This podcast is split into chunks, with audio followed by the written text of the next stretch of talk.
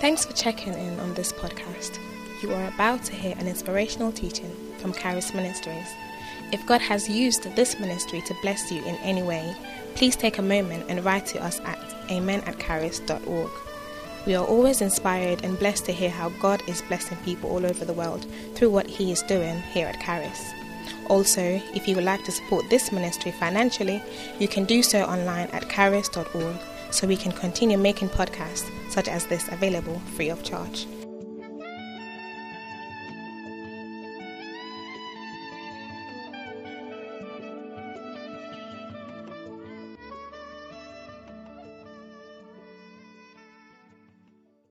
What am I supposed to talk about? No, no, no. As for Zephaniah Panias next week. God didn't give me the chance. You don't even know what it means. And you're saying, oh.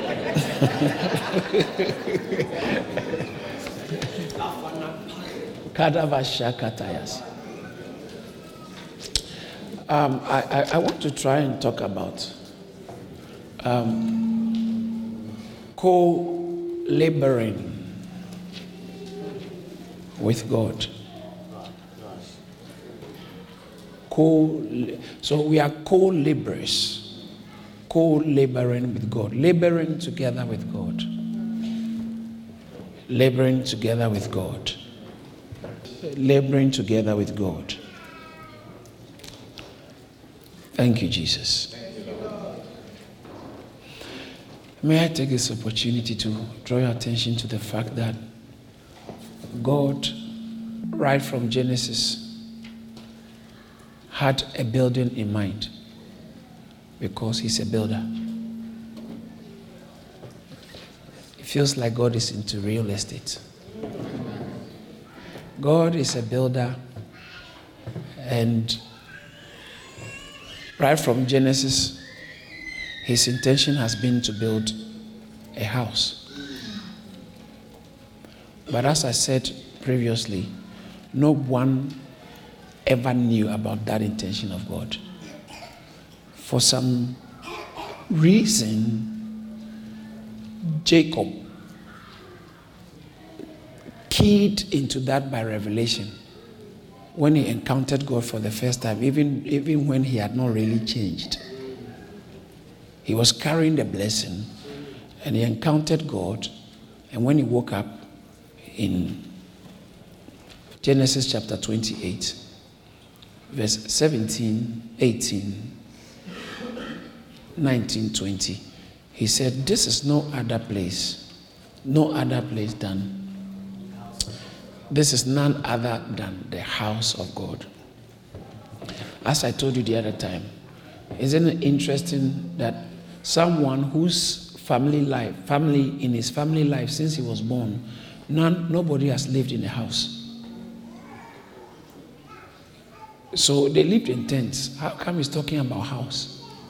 He himself was, as it were, a fugitive. He ran away from his father's tent and was going to his uncle, and obviously will be living in tents. How come he's talking about a house? It must be by supernatural insight and revelation. So he said, This is none other but the house of God. And he said, This is none other but the house of God. Jacob was already talking about the house of God. Wow. Because God, from the beginning, has always had a place.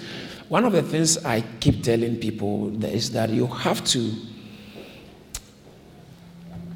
The Bible is only it's only the Bible who can that can tell you how things began. All other things are assumptions, propositions, and theories. The Bible doesn't talk about theories. There's no there's no one claim in scripture that has been successfully disproved by any intellectual ever. No one claim in scripture. Before I think it's, um, Galileo who discovered, found out that the earth was round. The scriptures, Isaiah was talking about the circles of the earth. thousands. It was the church which didn't have revelation to read the Bible very well. So that the then church thought the earth was flat. The Catholic Church thought the earth was flat because they had not actually read the Bible very well. Because Isaiah said God sits on the circles of the earth. Isaiah was thousands of years before uh, even Christ. So the Bible spoke about things that Bible spoke about evolution. Uh, uh, uh, uh not evolution, I'm sorry, evaporation. Before they discovered evaporation, Bible spoke about so the Bible not I think Abraham Lincoln, one of the American presidents, died because he, he, contracted a blood disease. They found out that the disease was in his blood, so they decided to drain out all his blood to, to give him a new one. Little did they know that life of, life of a human being or of a thing is in the blood. So when they drain out the blood, they drain out his life, he died. But Bible said in Deuteronomy over two, uh, 4,000 years before then, before scientists later found out that the life is in the blood, Bible said the life of a thing is in the blood. Leviticus, sorry. Leviticus chapter 11, 17 or 17, 11. The life of a thing is in the blood. So, nothing, no one, no one, living or dead, has ever been able to disprove claims of Scripture. Scripture has several claims, and Scripture makes um, the scripture has different books. Some is poetry, some is history. Much of it is history. The historicity of scripture has never been disproved by any historian. So every historical record the scriptures gave are accurate. So the point here is that if the scriptures, the scriptures spoke about Moses, spoke about Pharaoh, spoke about Daniel, spoke about Jesus, spoke about Paul, spoke about all these great people, and you can't deny their existence, even though none of us was there. But history and extra biblical history proves that they were they ever lived. Now, what makes you think that the other things the scriptures said are wrong? Because so far the things you can prove actually history, secular history proves that all the things the scripture said is true. Nothing has been disproved yet. So the ones you haven't been able to disprove, why do you think that is not true? On what grounds? When when I say this is a Bible and you say it's not a Bible, the responsibility lies on you to disprove that it's a Bible. It's not my responsibility to prove that it's a Bible. Because to be honest, it's more difficult to falsify than to verify. I know some of you didn't understand it. It's a much, it, it requires much more intellectual exercise to falsify. Some of you who know how to lie, you have to, to falsify things a lot complicated because you can be found out easily. But to verify is easy. If someone is lying, just investigate, you find out. But to falsify is much more difficult. So for the scriptures to falsify it's difficult. If you want to verify, it's easier on your part to verify than on our part to falsify. Why did I have to say it? So then, if the, you see, every historian, and it's been proven that Jesus was a great teacher, and there was nothing he said that anyone has proved that it's wrong. So then, if all the good things he said, all the things he said are true, and most of the things so far, what makes you think that the other things he said about heaven, which science cannot discover, is wrong? In the same way, you were not there when your grandmother was born, were you? How about your father? No, you were not there when he was born. How, how much more when the earth was formed? Nobody was there. But the scripture tells us how God formed it. Because God revealed it to Moses, and Moses had to document it. So, the scripture contains the beginning of life, humanity, to the end of humanity. You want to know how it will, things will end? It's already said. Oh. It's already it's in Revelations. It's, it's, it's, you see, the, the best science can do is predict the weather, weather forecast. Apart from that, what else? And even sometimes we get it wrong. So, from Genesis to Revelations, God has documented everything about his plan for humanity. How things began, how things end. So it's not good, it's not good enough to know about Genesis. It's necessary to know about Revelations. Am I making a point? So when you you are told how things began, in order to understand why things began, sometimes it's good to look at how things end. So, he says that in the beginning, God created man. He created the earth and he made man, formed man in his own image. For what? When you look at how it ended in Revelations, in Revelation chapter 21, verse 3, and I heard a loud voice from heaven saying, Behold, the tabernacle of God is with men, and he will dwell with them, and they shall be his people, eh, they shall be his people. God himself will be with them and be their God. Say, with them. With them. This is Revelation chapter 21. The next one is Revelation chapter 22, the last book of the Bible. So, really, this is how things are going to end. How's it going to end? God is going to be with men. Oh, I know you've got it. Verse 1 say, And I saw. Now, uh, now I saw a new heaven and a new earth. Say, New heaven, new earth. That means the old one is going, this one is going to be old, a new one is coming. A new heaven and a new earth. For the first heaven and the first earth had passed away. Also, there was no, no more sea. Mm, it's good. I like that one. One day I'll teach about the, the significance of seeing scriptures. It's not a good thing. Let's go to the next verse, verse 2. And it says that then I, John, saw the holy city, New, New Jerusalem, coming out of heaven from God, prepared as a bride. Uh, a city prepared as a bride.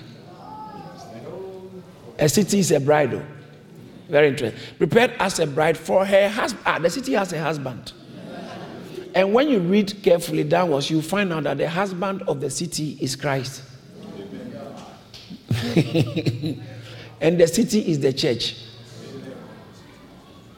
All right, but let me not confuse you. So when you look at Revelation, that then verse 3 says that then I heard a voice saying, Now, now behold, the tabernacle, when all things are ending, now God is actually now going to dwell with his people. Be with them. So he created us to be with us. So those of us who think, ah, I can't wait to go to heaven, we are all coming down. The city, Jerusalem, city Jerusalem is coming down from heaven from God.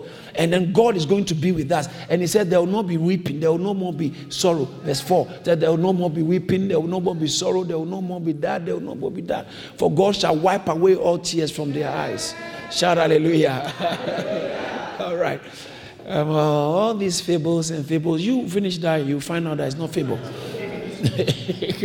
so, God tells us how things are going to end, tells us how things began. So, in between, from beginning to the end, we are part somewhere in the middle.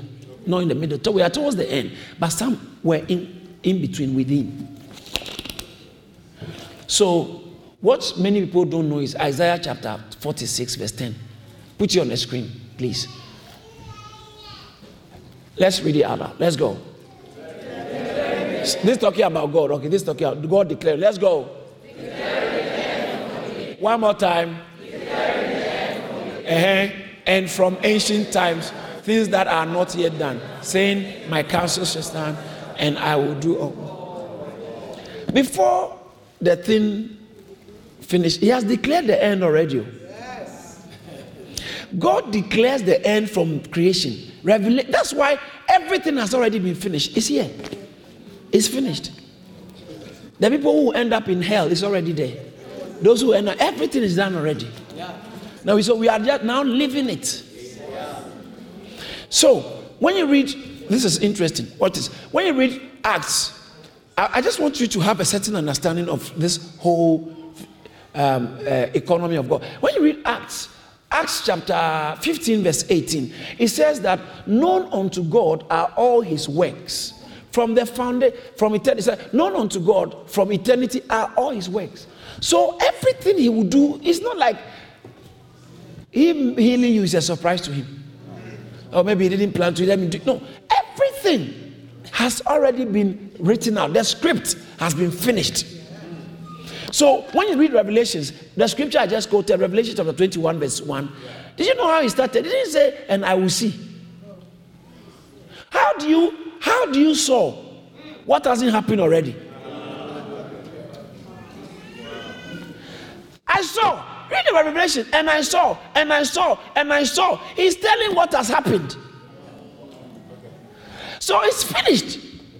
God declares the end from the beginning. Known unto God are all his works from eternity. His counsel will stand. Where do we fit in? And do you know what he did? So when he started things, and then Genesis, he got Abraham, got Isaac, Jacob, and then got Israel, and started working on Israel. And then the prophets started speaking about revelations, and much all the prophets spoke about Jesus. Because Jesus was God Himself coming down to be with the men and to build His house. So they were speaking about Jesus. Was, as I told you the other time, they were speaking about Jesus, but most of them didn't really conceptual, couldn't conceptualize how exactly this thing is going to be like. So the, the prophets, they were speaking, but what they didn't know, they spoke a lot by revelation, but no one knew. God is a very interesting God, an amazing God. He hid some things from humanity. Eh, eh, in fact, I think Deuteronomy 29 29 talks about how the secret things belongs to God and the things that are revealed. It says that the secret things belong to the Lord our God, but the things that are revealed belong to us and to our children. He has revealed something, but there are a lot of things up to now. Now, scientists said there's more about the depth of the seas we can't know. More, and let alone the skies. Even this small earth, small earth, we are struggling to, or even the small human beings, a lot of sicknesses still doctors can really get around. You alone, doctors, you are still a mystery to doctors. Yes. So it's, it's very naive and absurd for man to think I can know everything. You don't even know your wife. your daughter is living at home. You are claiming she's a virgin, but she's an expert. You see, you don't even know. You don't know. You don't know.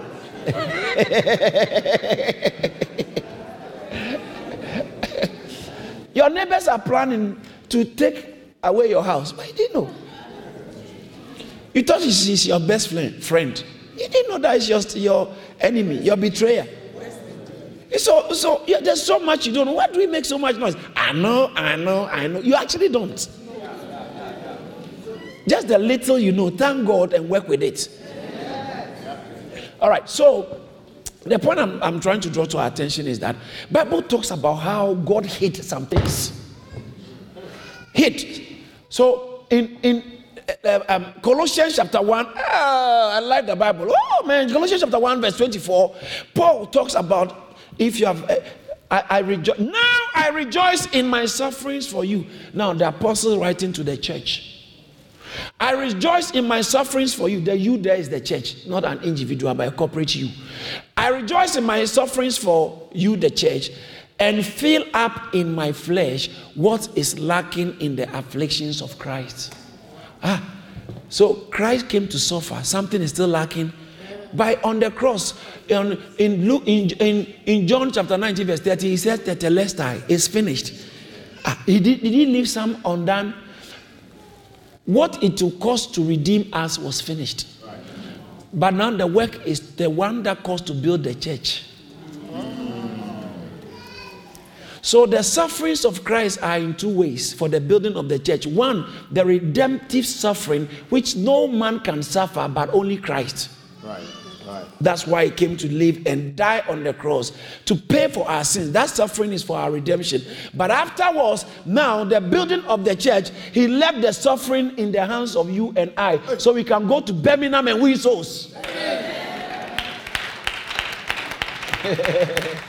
ah, it's not convenient. Who told you anything good comes conveniently?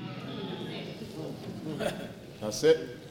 No good marriage has been conven- it come, came conveniently. Absolutely not. No good job comes conveniently. Look, go and ask the prime minister.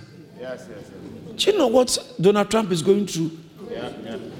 The highest post. Go and see what's going through. No good job. No good thing comes conveniently. So where did we get this idea that oh, trying to do the things of God will be convenient? It's never convenient. Mm. I get busier and busier. Listen, I'm spending my life pouring out my life like a drink offering to God. Because, put it on the screen, because Christ finished his part, he left the second part for you and I. And your suffering is not for your miracle, it's for building the church. I fill up in my flesh. Where? In my what? Physically, you feel it. Physically, you feel it. The church work costs physically. Ah. I fill up in my flesh what is lacking in the afflictions of Christ for the sake of his body, which is the church. Say the church. Can I go further with you? Look at the next verse. I like it. He says that, oh, what is, what's the of which talking about, referring to? The church. Okay, the church of which I became a minister. I became a minister, minister bless. You become a minister of the church, of which I became a minister according to the, you know, the, uh, you remember that word, economia, stewardship. Stewardship given to me. So you are supposed to dispense. Stewardship is given to you for you to dispense. Go to Birmingham so that through you, the part, those who are part of the building stones of the church will be brought in. Yes. Bring the one. Uh, watch, watch, watch, watch. To the stewardship, um, according to the stewardship from God, which was given to me for you to fulfill the word of God. Now, watch this. Go to the next one. That's where the secret is. To fulfill the word of God, the mystery. The, say mystery. Mystery. What's a mystery? The human mind doesn't have, I can't get it around. The mystery which has been hidden from ages and from generations. Watch this. See, it's talking about the church. oh. The church is a mystery which has been hidden from ages. Something had been hidden, God hid it. Isaiah prophesied about it, but he didn't have a clue what he was talking about. Because God chose to hide this mystery in him from the age. So throughout the ages, mystery which had been hidden from the ages and the generations, but now it has not still remained hidden, but now has been revealed to his saints. That's the mystery of the church. How Gentiles and Jews, how a sinner like you and I can become saints of God. You, some of you, when people find out that you are now in church, you're going to church, they are very confused. You, you in church, you preaching. I mean, look, you. Nana, Nana, where's Nanaya? He, uh, uh, people were shocked? This guy church. Ha! I have to go and find out what kind of church that is. We were all once, thank you, sir. We were all once somewhere. The mystery is that God finds you acceptable enough. Religion will say you are not good, but God said, doesn't matter, I still want you. Don't mind the religious people. They spoil too many things, especially those who use the knife. Those ones are serving a demon. Demon likes blood. What is which God? What is what kind of God is this that can fight for himself? Okay, a, a, a, a food for thought. Why are you worshiping a God who can't fight for himself? I mean, if you attack, if you attack the church, we don't have to fight you. You will find out that there is something behind this thing. Read the Bible. In, in Acts chapter 9, Bible says that this man was creating, breeding murderous threats against the church. Acts chapter 9 from verse 1. So, and this Saul, Saul, still breathing threats and murder against the disciples of the Lord Jesus Christ, went to the high priest, sought powers to go and execute them and chasing them all over. On his way going, he met somebody. And the man said, Why? Verse 5 said, why, So why do you persecute me? He said, Ah, who are you? He said, and he said to him, Who are you? No, before then, before then. Verse 4, it says that, and he fell on the ground and he heard a voice saying, So, so, why are you persecuting me? It's not the people he was attacking, somebody was behind them. We are not serving a God who can't fight for himself. No, he will fight, he will deal with you. He will deal with you easily. He will show up in your dream and warn you. But don't, if you are a wife and your husband is, is someone is trying to play around with your husband, just know that she's a bad woman, a cheap woman. But then don't go fighting her. Pray. Yes. God will appear to her in a dream. Or by the time she realizes she's just rot, getting rotten. All the vital statistics are getting rotten out. And she, she will have to come and beg you, please forgive me. She will know that there's a God behind you. Am I talking to somebody? Don't try to fight human beings. Fight demons. Deal with demons. And then if you are doing God's work, someone fights you, they are actually getting themselves into trouble. You can't fight God and win. He said in Romans chapter 8, verse 31, if God be for us. All right, back to religion. So those who try to fight for their God, their God is suspicious. Oh, it's a dodgy God. All right, so, but look at you, you, you, you, you. Look at the one sitting beside you. That, that this person is a potential saint. Some of you know that if we consider your past and the things you have done, we shouldn't have allowed you to come and sit here. you know, you shouldn't have been allowed to come here because the bad things you have done. They're serious. I'm telling you, people don't know. Serious things. They don't know you. Tell the person you don't know me. I'm very dangerous. I'll tell the person I used to be very dangerous. But I'm now holy. I'm holy. I'm holy. I'm holy. I'm holy. I'm holy. I'm holy. I'm holy. I'm holy. Shout hallelujah. That is the beauty of, of godliness and Christianity to the extent that a murderer like Saul can become a preacher, saving lives. So, it's a mystery that God, so high and lofty and so holy, takes himself and slaps himself on you and mingles himself to be one. And you, such a, use, excuse me for my language, such a dirty human being with flaws, you are not perfect. Sometimes the decisions you make are so.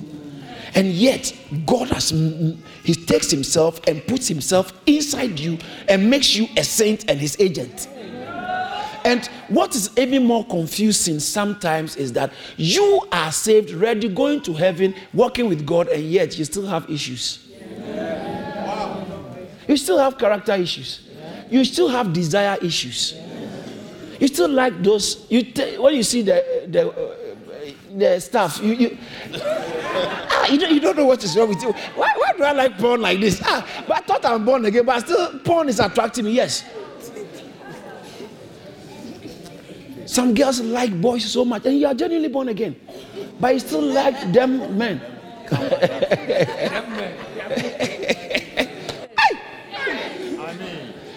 Sisters, is it not true? What, what the unchurched does not know is that when we are in Christ, we still have natural human tendencies like them. But we depend on the strength of the Holy Ghost to help us to live the life. So, those of you, those of you who you know God is calling you, but you are postponing the response because you are waiting to break up with your other girlfriend and then stay with your wife before you can serve God. Don't wait. You come the way you are. God will empower you to chop everything, remove the cancer from your life. Shout hallelujah! That is the mystery of godliness. Mystery is the mystery that God, so holy, will take himself and mix himself, put himself into you, so sinful. And create a new entity called the church. Angels look into this and wonder. So if you attack the church, God will attack you. Because God takes anything against the church very personal. Very personal. Nobody ever in history has been able to fight the church successfully and stay. You watch. There are people who fought churches and created problems for churches. You watch. If they don't get changed, watch the impact on their families, their children. Some of them, their children, by the time you hear, you hear oh, one of his sons just fell from the boat and a shark just swallowed him.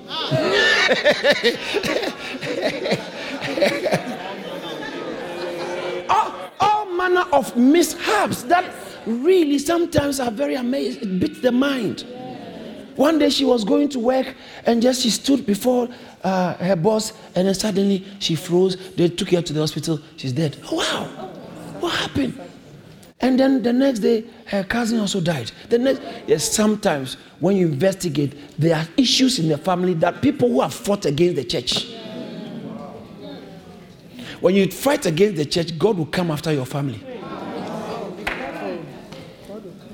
Pastor, I don't believe it. Try. Oh.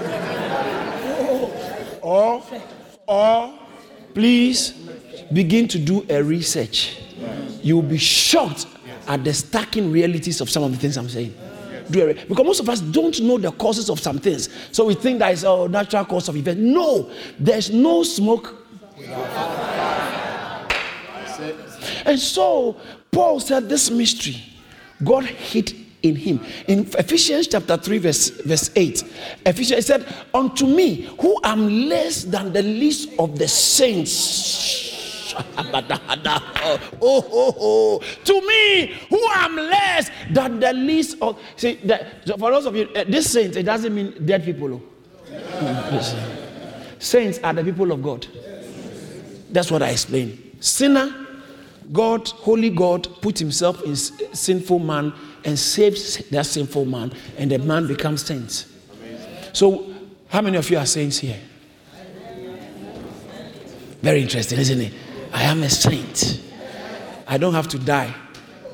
When the, the church, the Catholic Church canonizes somebody, it's a different thing. It's not the saint Bible is talking about.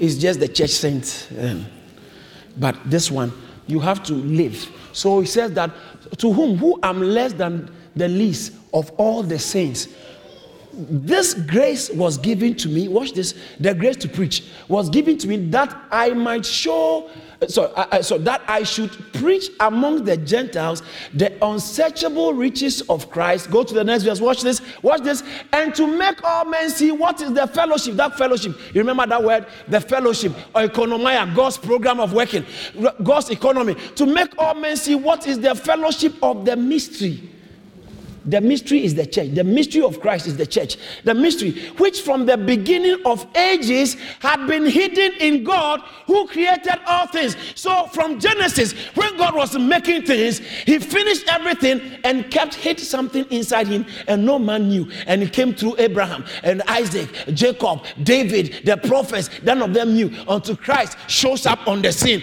And even that, it was still hidden. And after His resurrection, it, the church was born. And people the Jews, the Judaizers, didn't actually understand what was happening. And so when you become a Christian, in fact, in Acts chapter 11, they were saying that the, the, the, the, the Gentiles shouldn't receive the Holy Spirit. And Paul said in Acts chapter 11, verse 19, that listen, that if God who gave us this thing has given it to them. Who am I that I should? From verse 17, Acts chapter 11, Acts chapter 11, 18, and 19. It says that if therefore God, who gave them the same gift as he gave to us uh, when we believed on the Lord Jesus Christ, who, um, who was who, uh, who was I that I, I should? Why, why are you telling me I can't let Gentiles receive the Holy Spirit? Because I'm in Judaism, Gentiles can't even come to the synagogue. And a Jew, a serious Jew, can't go and mingle with a Gentile. Peter, you are serious. How can you go and mingle with the Gentiles? And you see, because they were right to a certain extent, but they were right in the Old Testament. They had not seen the, the revelation of God, the mystery of God, which is now being revealed. And so he said, Go to the next verse and see what it says. When they heard these things, they concluded that no, God has also visited the Gentiles. But watch this. So Paul now was given the responsibility of making all men know this mystery that the Jews and Gentiles, now when it comes to the church, there is no Jew, there is no Greek, there is no male, there is no female. So when in the church, there are no divisions, there are no demarcations, there are no human classes. When it comes to church, whether you are a billionaire, a zeronaire, a, a, a, a, a debtor, it doesn't matter. When you are coming to church, don't come with your Armani shoes. Don't bring your Bentley into the church. We don't need it. Because your Bentley can't give you two hearts. Your certificate doesn't guarantee uh, eternal existence. We are all fundamentally human beings saved with the by, by, saved and washed by the blood of Jesus on our way to heaven to become one union to, to be in one union with God. Shout hallelujah do I mean it's not nice to, it's not good to have nice things, eh, brother? If you can afford it, go get it because life is very short. Just enjoy God and anything God gives you, enjoy it because life is not for endurement, it's for enjoyment. so, but the point here is that in Galatians, I think chapter 2, verse 28 or 328, I think 228. Galatians 228, it says, There is neither Jew nor Greek. There is neither slave nor free. Your immigration status doesn't matter here. Your employment status. When you come to church, your employment status, your status don't count because said there is neither slave nor free. There is neither male. Gender does not matter. Male nor female, for all for you, you are all one in Christ. That is the mystery. You can't talk about Jews and Gentiles being one in worship. It can't happen in the past. But this mystery was hid in God. And he said, but now has been revealed. And Paul said, God has given me the commission of making men know the depths of this mystery. So now, that's where we come in. This mystery is the church. The church is the mystery of Christ, hidden throughout the ages. Even though God knew what was He's doing, He has finished everything. Everything from Genesis to Revelation finished. The aspect of the church, which had also been finished and completed in Christ, was hidden. So no man knew about it until Christ came and died and went. Even the Jews who were working with him didn't really understand it. It took somebody like Paul who God opened the insight of this whole mystery of church. That's why he says that I now bear in my body the, the what is lacking in the afflictions of Christ. If you understand what church is about, you don't mind sacrificing things to make the church work. You don't know what church is. You think churches are coming to sing hymns and songs and jumping and shout? Oh no, it is that's the aspect of our fellowship. Koinonia is the Greek word, the fellowship. But actually, church, I like this one. Church is God Himself through Christ in you, in you, in me, in her, becoming one entity called the body of Christ. But guess what? Guess what? Also called the house of God. God is a builder. In Hebrews chapter, chapter 3, verse 4, he says, Every house is built by somebody, but all God said, For every house is built by someone, but he who builds all things is God. God. Verse 6, verse 6 says that, But Christ as the son over his own house, whose house we are. Say, whose house we are. Whose house we are. I, I can't hear you. Say it again. So we are the house of God. Let's all say that together. We are the house of God. Are you hungry? No. And then say it like someone who has faith. Let's go. We are the house of God. One more time. We are the house of God. We are the house of God. In First Timothy chapter 3, verse 15 he says that I wrote these things to you so you know how to order your life, comport yourself in the church. Which the church, but if I delay, I write. I write so that you may know how you ought to conduct yourself, yourself in the where, where, in where. Oh, watch this. That means that you are actually in the house of God. You must be in the house of God somewhere. For, his, for him to say, you must know how to conduct yourself in the house of God. Because if you don't have access, how, why would I write to you and say, so you know how to conduct yourself in White House, at the White House? I mean, you must be going there. Because if you are not going there, why would I come and tell Brother Colin, uh, I want to give you a text, I'm sending this text so you know how to behave yourself in my house.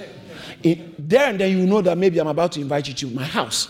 Because if you don't have access to my house, why would I write to you or send you a text or WhatsApp you and tell you how to behave in my house? So if he said, I write you so you will know how to conduct yourself in the house of God, that means that he's granting you access into the house of God. That means the house of God must not be somewhere ethereal, somewhere where you can access. It must be somewhere physical where you can access. And so here he says that I'm writing, put you on the screen, that you may know how to conduct yourself in the house of God, which is, he didn't leave it ambiguous. He said, which is the church. Which is the church. What is the church? Oh, have I lost you? What is the church? The what is the church? The I told you from Genesis, God's intention was for a house. That's always been God's eternal plan. What is the purpose of his house? Why would I build a house? Because that's where I want to live. So a person's house is a reflection of where the person lives. They say, oh, that's the house of uh, Michael Jackson. Now, I know in our times people buy houses and build different. I built the house, I've rented this, I've let it. No, but when they say this is your house, it means that this is where you live. Yes, yes, yes. And so then, if God says that the church is my house, that means that that's where He's always wanted to live. And that's why I showed you in Revelation chapter 21, verse 3, that it says, Now the tabernacle of God is with man, and he will be the, amongst them, he will be uh, they will be his people, he will be their God. He's always God's hot. Hey, I like this. I like this. God's God's hot spot is his house. That's where he has guaranteed himself that this is where I want to be. And so when he created human beings, that was his main agenda to be with man. And then sin came inside first. So we lost that. And so from Genesis, he's been working. That's why I say you have to look at Revelation to see how it ended. It ends, how does the story end? God and man being one, living on, under one roof.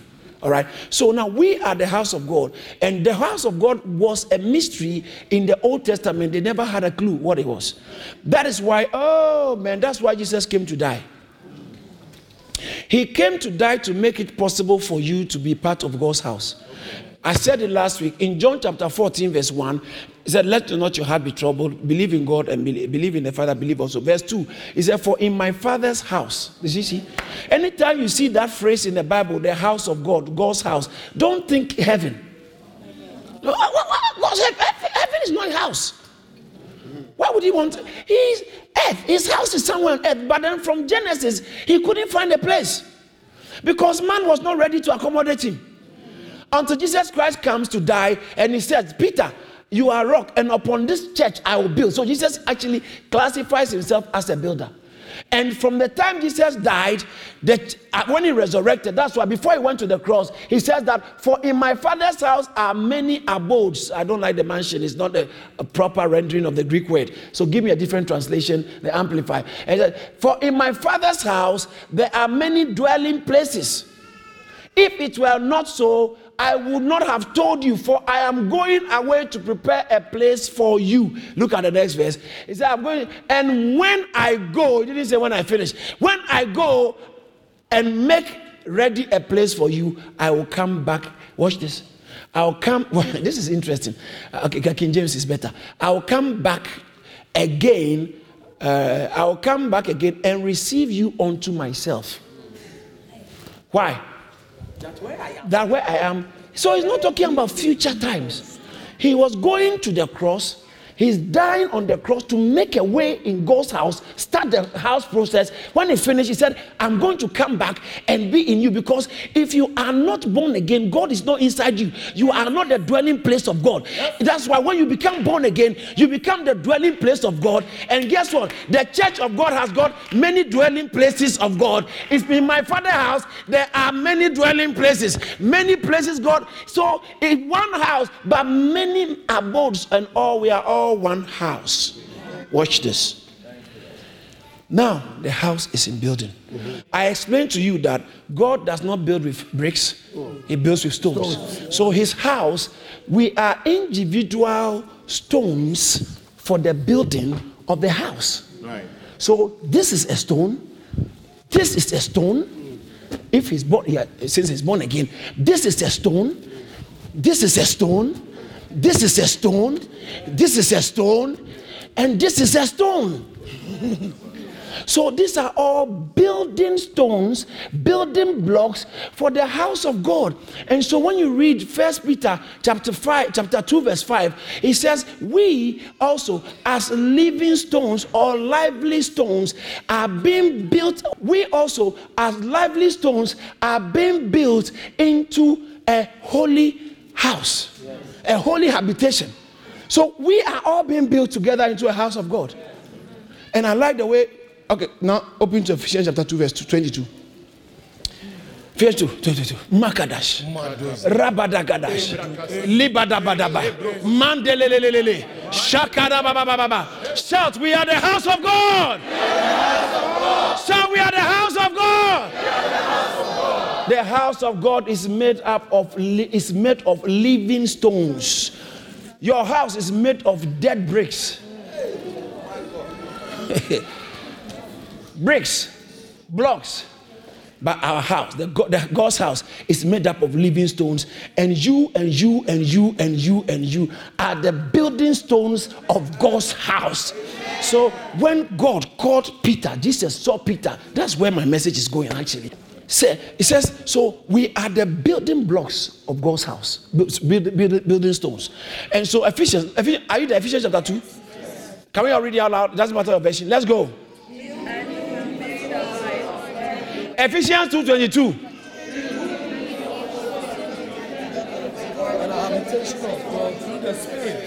We are being built up a habitation, a dwelling place of God, a spiritual temple. We are all. It's not I. We. Right. Right. We. So when you read the Bible, it says that you are the temple of God. It's not just the you as an individual. It's not the individual you. It's the corporate you. We are the house of God being built up into a spiritual house for the dwelling of God.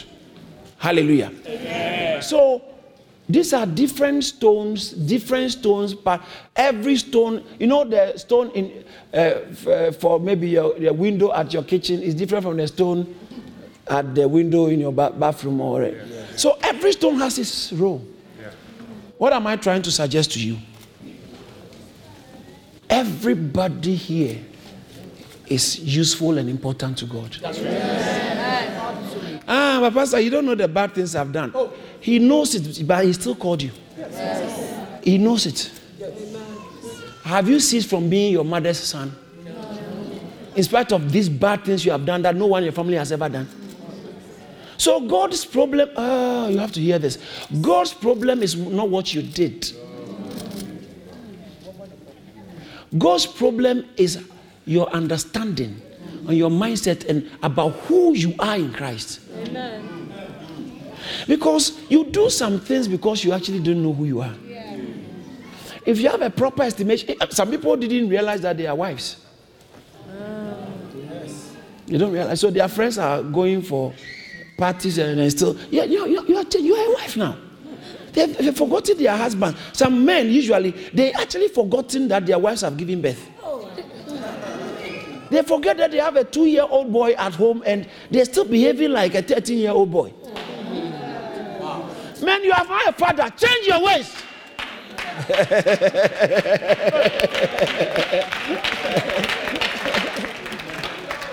I don't know how it feels because I'm not a woman. To, to, to have a child with an irresponsible man, it will feel very frustrating. So you to take your time before you let them in. Think about who they can be to your children. Hey. because children, you don't bring children. you don't bring a child into your womb. The sex will bring the child. Unless it's a rape. You choose who you sleep with, sister. So now you are making noise. We told you that the guy has a funny character. So take it like that, and let's help you manage the situation. All right. So, so these are building blocks, building blocks, building blocks, building blocks, and God brings us all together. Come together. Hold your hands. Say, come. And He builds a house. What was the purpose? So that He can live inside here. Ah, and this is the church. But you know what? His house is growing. Hmm. It's only God who has a house that grows.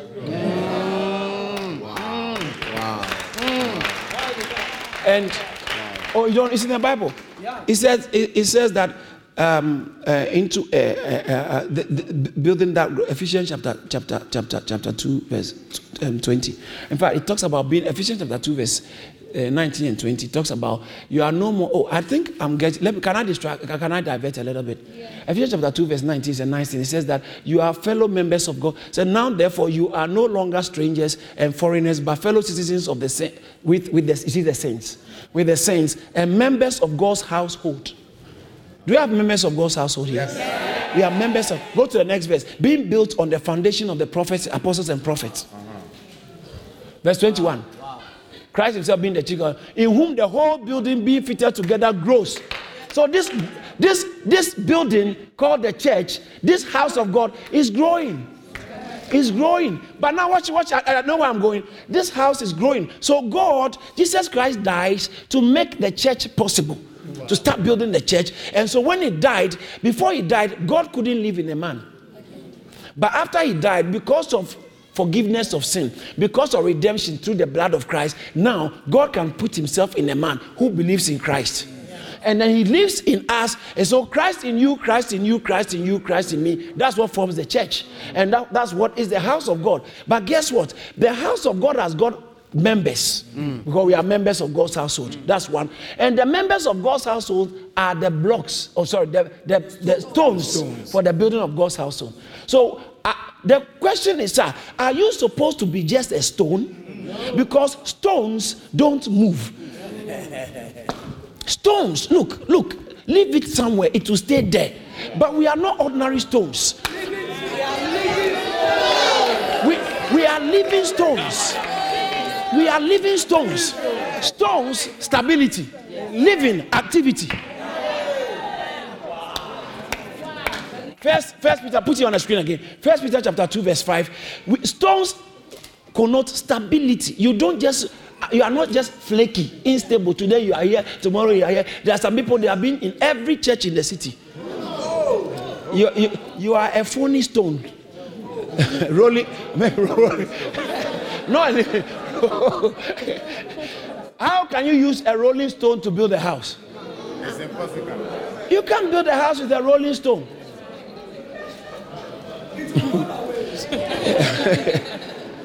You've been in too many churches. Today you are in church, the Lord is my shepherd. Tomorrow the Lord I, I, I shall not want. And the next day you are in church, anointed is my, my, my portion. Another time, you have been everywhere. And you stay there for at least, at most two years, and then you are gone. It's a reflection that you are not growing. Spiritually, there's something wrong with your spiritual health. Because people who grow in the things of God are stable. The Bible says, be steadfast and unmovable. Why is it that you're always getting moved? First Corinthians chapter 15, verse 57. He said, be, be steadfast and unmovable, always abounding in the labor, the work of the Lord, knowing that your labor is not in vain in God. It takes stability to abound. Stable, be stable and abound in the work of God. Because you are in church A, you were a chorister. Now you have gone to church B, you are an usher. And then you go to, if you have stayed there, you probably would have been a chief usher. Moving everywhere. Even council workers don't move by heart. No. Apart from planning officers. so, he said, uh, uh, uh, First Peter, First Peter, my time is First, first Peter. Uh, you are also living stones. So we are living stones. Shout it, we are living stones. Shout it, we are living stones. We are living stones. Stones, stability, living activity. You must be useful to God. You must be doing something for God. You are too pretty, too intelligent not to be doing anything for God. Look at ya. you are too intelligent. And uh, Rama, you know what some people do? Look at how young you are. Look at how energetic you are. They are waiting to become old ladies. God also likes young ladies. God likes young people like you. Young with your all your eyelashes. And you are, you God likes intelligent people. Some of you are very intelligent. But I know there's a difference between being clever and being wise. They're two different things. You can do things. God likes you. Listen, I got born again when I was 17 years and I've never regretted it. Some of some of the elderly ones here will tell you they got born again when they are finished having, having their children, and they have so they have not used a lot of strength for God, and God is going to reward based on your labor, not based on your wishes. God reward. So when you are stronger, use your strength for God. You listening to him? Like the way you, yes, did you go to Birmingham yesterday? You didn't go to Birmingham to win souls. You had work. Okay, that's understandable. That's better.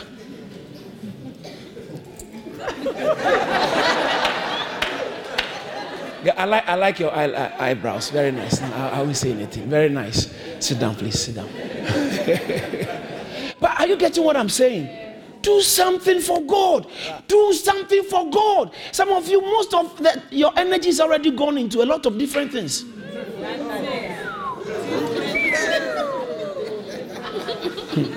people, people have done stuff. Oh. Robert, tell them. They don't know. We have done things, man. So use the rest of the energy. one. look at your beard. Nice man. You know the girls like you. Oh, obviously. With this your uh, metal teeth, the girls will like right to your feet with your yin yang. I mean, the, ladies, is this not guy not cool? They can't say it's a hypocrite. Look, he's got muscles, so by now I'm sure he's got eight packs. He's not, you don't have a pack, no. I can tell you have it. but nice guy. Can you imagine if his strength is investing his strength in God's work? Most of us invest our strength in parties. I don't say don't go to parties. Like the way last night we had a lot of nice time at the party. It's part of life. Well, I hope people didn't get drunk too much. Yeah, but then and it's up to them. But it's nice to have party. But you, you taking picture, picture, picture for people. What are you doing for God? what are you doing with this? Your, eh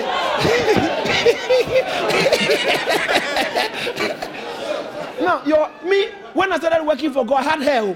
So even though both of us may not have enough hair, we are different. Oh.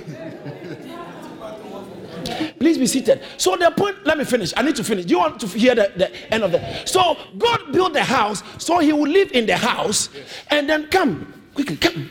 And he's okay, you sit down, go and bring him. So the house this is the activity aspect of the house, not the stability. The activity aspect of the house, the, the growth of the church is not God's responsibility. At all. At all. It's the responsibility of the living stones. Thank you. So go and bring somebody. Go. Yeah, go and bring somebody. Yeah, the man who cannot jump. Yeah, that one. Travel as far as Antioch. Go and bring somebody and the church, let's move into the church. So go, go and bring somebody. And the church is growing. The church is growing. Bring somebody. And the church is growing. Bring somebody. And the church is growing. And the church is growing. And the church is growing. The church is growing. See? See? It's okay. Now, yes. All right. All right. Please come. And this is God. So God is in his house and the stones are growing. The stones are growing. Now, watch this. So that is why he said, I bear in my body winning souls. Can you feel it? You feel it. Colossians chapter 1, verse 21, uh, 24. He says, 24, sorry. He says that now I rejoice in my sufferings for you, the stones of the church. I fill up in my flesh what is lacking in the afflictions of Christ. So there's a pain, there's suffering you have to go through to build the church. God left it for you and I, being the living stones. Since you became born again and with all this your big big talk hallelujah and big abugudu how many people have you been able to bring in, to be to be active in God's house, to be born again? Listen, no one is useless so long as God is concerned. No one, everyone is important. How many people have you been able to establish in God's house? Stop this yap, yap, yap. I, I am powerful. I see revelations. Revelations is not necessary as much as building the house is concerned. Listen, listen, listen. Ah, time. In First Corinthians chapter 14, he says that I prefer you speak, uh, prophesy, speak in tongues, but I want you to prophesy. Because verse 4 says, verse 3 and 4, First Corinthians 14, he said, if who's, he who speaks in tongues, all right, okay, let's go to verse 5 then. He said, I wish you all spoke with tongues, but that more that you prophesy. Why? Because he who prophesies is greater than he who speaks in tongues, unless he's, uh, uh, uh, unless interpret for them. Go to the verse 4. See the verse 4. See the verse 4. He who speaks in tongues, that's what edifies. But how about he who prophesies? That's why he says that he who prophesies is more important than he who speaks in tongues. The one who is only receiving, building yourself, God says is good, but it's not good enough. The one who is doing to build the church, God's rates the rating of that person before God is very high. Very high. That is what secures my life above a lot of people. My family is blessed. My health is blessed. I don't fall sick by heart. I'm too busy for God. It will, it will affect the kingdom. The kingdom will not be okay if I fall sick. So God will have to do anything to keep me going. And you say, oh, Pastor I said, know, I can't be in hospital. I can't sleep in hospital because I'm too busy doing God's work. I'm talking for you. I'm speaking for you. You, living stone, what are you doing? You are living stone. And what is amazing, please, uh, because of time, thank you. Please appreciate them. Let me la- give you last two scriptures. All right, it's okay. Time. Let's look at this scripture. Uh, which scripture am I going to talk about? Okay, First Corinthians chapter three. Look at this. Look at this. Look at this. It's nice to see you. Are you learning something? Yes. I thank God for your life. Oh, is this is today your first time? I'm so happy to see you. Thank you for coming. It's nice to see you. We are living stones. Now, first, didn't I say First Corinthians chapter three? Put it. Oh, okay, I didn't tell you the text. Verse nine. Verse nine. For for we are God's fellow workers. Oh my God. Hey, Pastor, can you come? So this mm, church is God is called God and Sons Incorporated. Incorporated. God and Sons. Who are those who are part of this company? Mm. God and Sons Incorporated United. International. International. God and Sons. Wow. God has never oh, God has never done things for men outside of men. Anytime God wants to reach out to men, he will use men. That is why when he wanted to save man, he came as a man. That's why when he wanted to give us the word, his word, he gave it through men. God always likes using men. So even when Saul of Tarsus met Jesus on the road to Damascus, and Jesus said, Why do you persecute me? Acts chapter 9, verse 5. Why do you persecute me? Why do you persecute me? He said, Who are you? He said, I'm Jesus whom you are persecuting. And he said, What? Verse 7, he said, So what do you want me to do? Do you know what the Lord told him? He asked. So verse verse 6. Let's all read. Let's go. Let's go. Astonished said, Lord, what do you want me to do? What did the Lord say? Arise and go to the city, and you'll be told. That means that there are people, I, I don't come to you directly and talk to you. I'll send, I'll, I'll send a report to your GP. Go to your GP. Mm-hmm. God says that He will not personally build your spiritual life, He will use other people to build your spiritual life. What's the job of a pastor? To feed you with God's word so that you can build others for God's work. You can. Too many of us are just users. You are looking for testimony. Oh, miracle, miracle husband. It won't come. oh. no, it will come in Jesus' name. You receive, eh, your husband is coming. You sit down and behave posh. I said, Your husband is coming. but, but put a facelift on your Christian walk. Do something. We are going out to win souls, not to get money, not to not to for political campaigning. We are going to win souls to find out the building stones who are lost. That's why we are going out. He says that we are co laborers, we are workers together. Verse 9. We are workers together. Verse 9. For we are God's fellow workers, and you are God's field, and you are God's building. Hallelujah. You are God's building, and someone has said we are working with God to keep the building growing. God is looking for workers. This one is now like employment offer. Why don't you sign up? Change your mind about your attitude towards God. Listen, let me. Um, all right, I was about to say something, but it's not wholly true, so I will have to rephrase it. I was about to say that God doesn't really need you, but it's not true. God actually needs you. He can't do without you. But it's in your interest. You need God more. Tell someone, hey, you need God.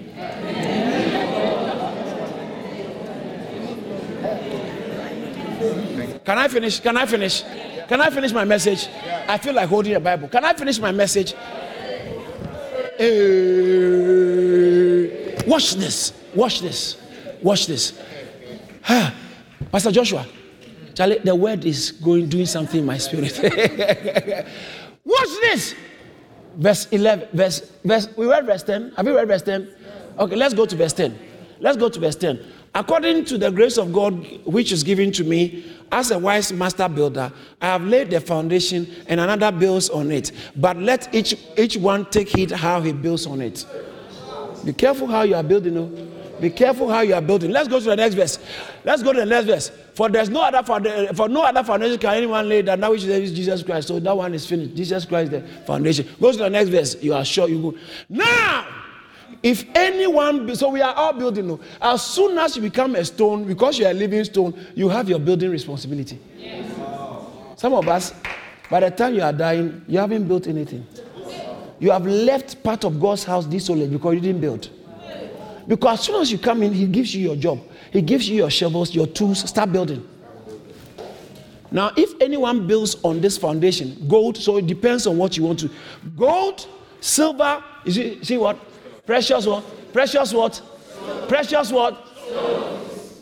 Precious stone, wood, hay, straw. It depends on what you are building, how you are building. Some of us are, be- I believe in God that I will always build gold.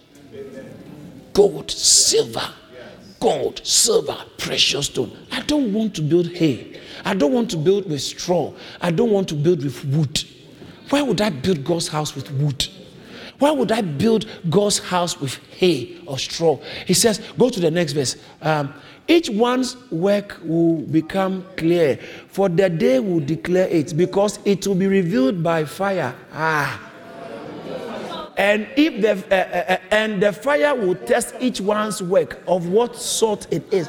So uh, I'm here making big mouth and making noise that I'm, I want to. I'm building with gold. No, you would not know. A time will, will test. A time is coming to test what what kind of substance I'm using to build. So you can be making a lot of noise. Hallelujah! Show your power. We don't know. We will dance with you, but maybe, maybe it's straw you are building. Maybe, maybe it's wood. I pray that may it be gold or silver. How would- shall we find? We will find out. You will know how you are, but we will find out because the work will test. The fire will test your work, what sort it is. Go to the next verse and see as I as I finish. If that if any man's work he, which he has built on on it endures, he will receive a reward.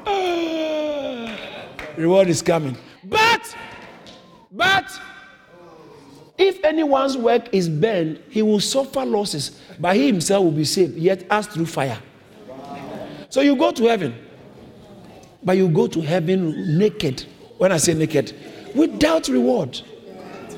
And ma- ma- eternity is longer than this time. Oh so My question is this why is it that many Christians claim they are going to heaven and yet there's no investment they are making towards heaven? You are, you, you are not ready for heaven. You don't intend to go to heaven, or you don't believe in heaven. Because if you do, you make your investment towards heaven. Towards your future. Towards your future. Your investment will be in your future, Which is heaven. which is heaven. He said, Everyone, listen, Joanna, everyone's work will be tested. Yes, yes. The way you get yourself busy, make sure you are building with gold. I can tell. I may say, oh, Joanna is trying, but God knows that this one is, is, is straw. You are busy singing in the choir, but straw songs. Straw, straw ministration, straw ministration, straw, wooden ministration. Hey, the wind can blow it, but God will not use wind. He said, I'm bringing fire.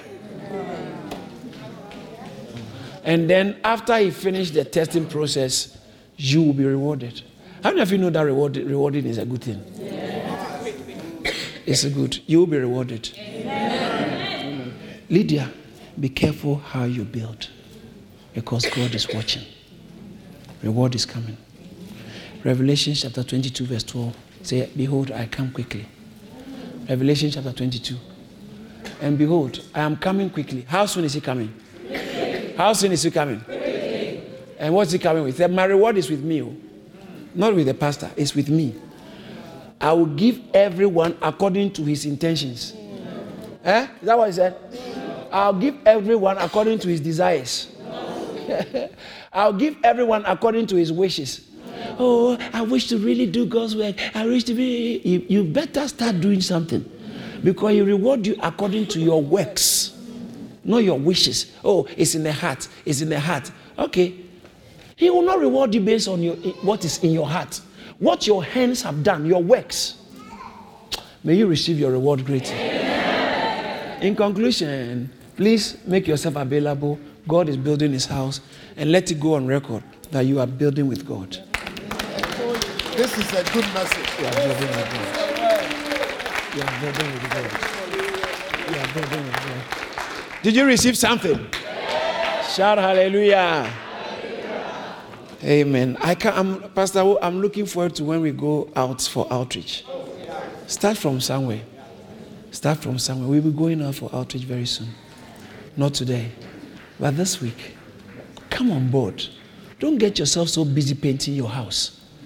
When God's house is being built, you are painting your house, you are decorating your house. Pastor, are you saying I shouldn't do it? No, I never said that. If your child is in hospital, would you get busy painting your house? Don't take Bible says give what belongs to Caesar to Caesar. And what belongs to God to God. Miracles are common in the hands of people who labor for God. Miracles are easy and common. Today, I believe God sent me to come and tell somebody He's looking for you. He's actually looking for you. Ignore your mistakes in the past. It is not that everyone has got mistakes. Religious people will tell you, hey, you got forget about that. God doesn't have time for about your past. He's the only one who doesn't check your credit history. Well, no, God doesn't check your credit history when He wants to do something for you. I want to pray for somebody. Please bow your head. Thank you, Jesus. I want to pray for somebody. You want to you are here, you say you, you know genuinely that God is speaking to you. You don't want to pretend about it. It's your destiny. God is speaking to you. You are actually not a stone in God's house, a living stone. You are a dead wood somewhere. You don't have a, what do I mean? You don't have a relationship with Jesus. This whole thing is ideological in your estimation. But deep in your heart, you can't deny that God is calling you. You can't. I can't deny it, and I want to say yes to Him. If it, this, that's your genuine desire. It's deep in your heart, it's very personal. The one sitting here you may not know, but you know God is talking to you. If that is your genuine desire, I would like to pray with you. I can't end this service without praying with you. If that's your genuine desire, I want to say, Pastor, pray with me. I want to start afresh with Jesus. I want to give Jesus my life. I want to invite him to my heart, and I want to I, I want to respond to the call of God in my life. It doesn't mean I'm going to be a preacher. No, but what it means is I'm going to be a true worshiper of, of God. I'm inviting Jesus into my heart. If that's your genuine desire, please lift up your right hand so I can see it and pray with you. Please lift up your two hands as a sign of surrenderance. Uh, if you are in front, lift up your two hands high as a sign of surrenderance to God and say, Lord Jesus. Say it after me. Mean it from your heart. Say, Lord Jesus. I know I am a sinner, but I believe you died on the cross to save me from my sins and to wash me with your blood. Today, I surrender all to you. I've heard your voice and I invite you into my life to be my Lord and my Savior. I make a commitment that I'll serve you the remaining days of my life. Holy Spirit, help me to understand it more and be a living stone, bringing other living stones into the house of God. Thank you, Lord. In Jesus' name. Amen. Father, I thank you so much for these precious brothers and sisters. Your word says that I know my sheep, and my sheep know my voice. Out of the many, others are still sitting, but those you have destined to eternal salvation, eternal redemption, have responded to your voice. I pray for them. Let your hand be upon them. Let favor come upon them. Let miracles work in their lives. Let everything begin to change for the glory and for your for good. I bless you. May God use you as pillars in His house, build, bringing other living stones for the building of God's house. I bless you in Jesus' name. Amen. Thank you for listening. For more resources, please visit charis.org or call us on 0207 740 9960. God bless you.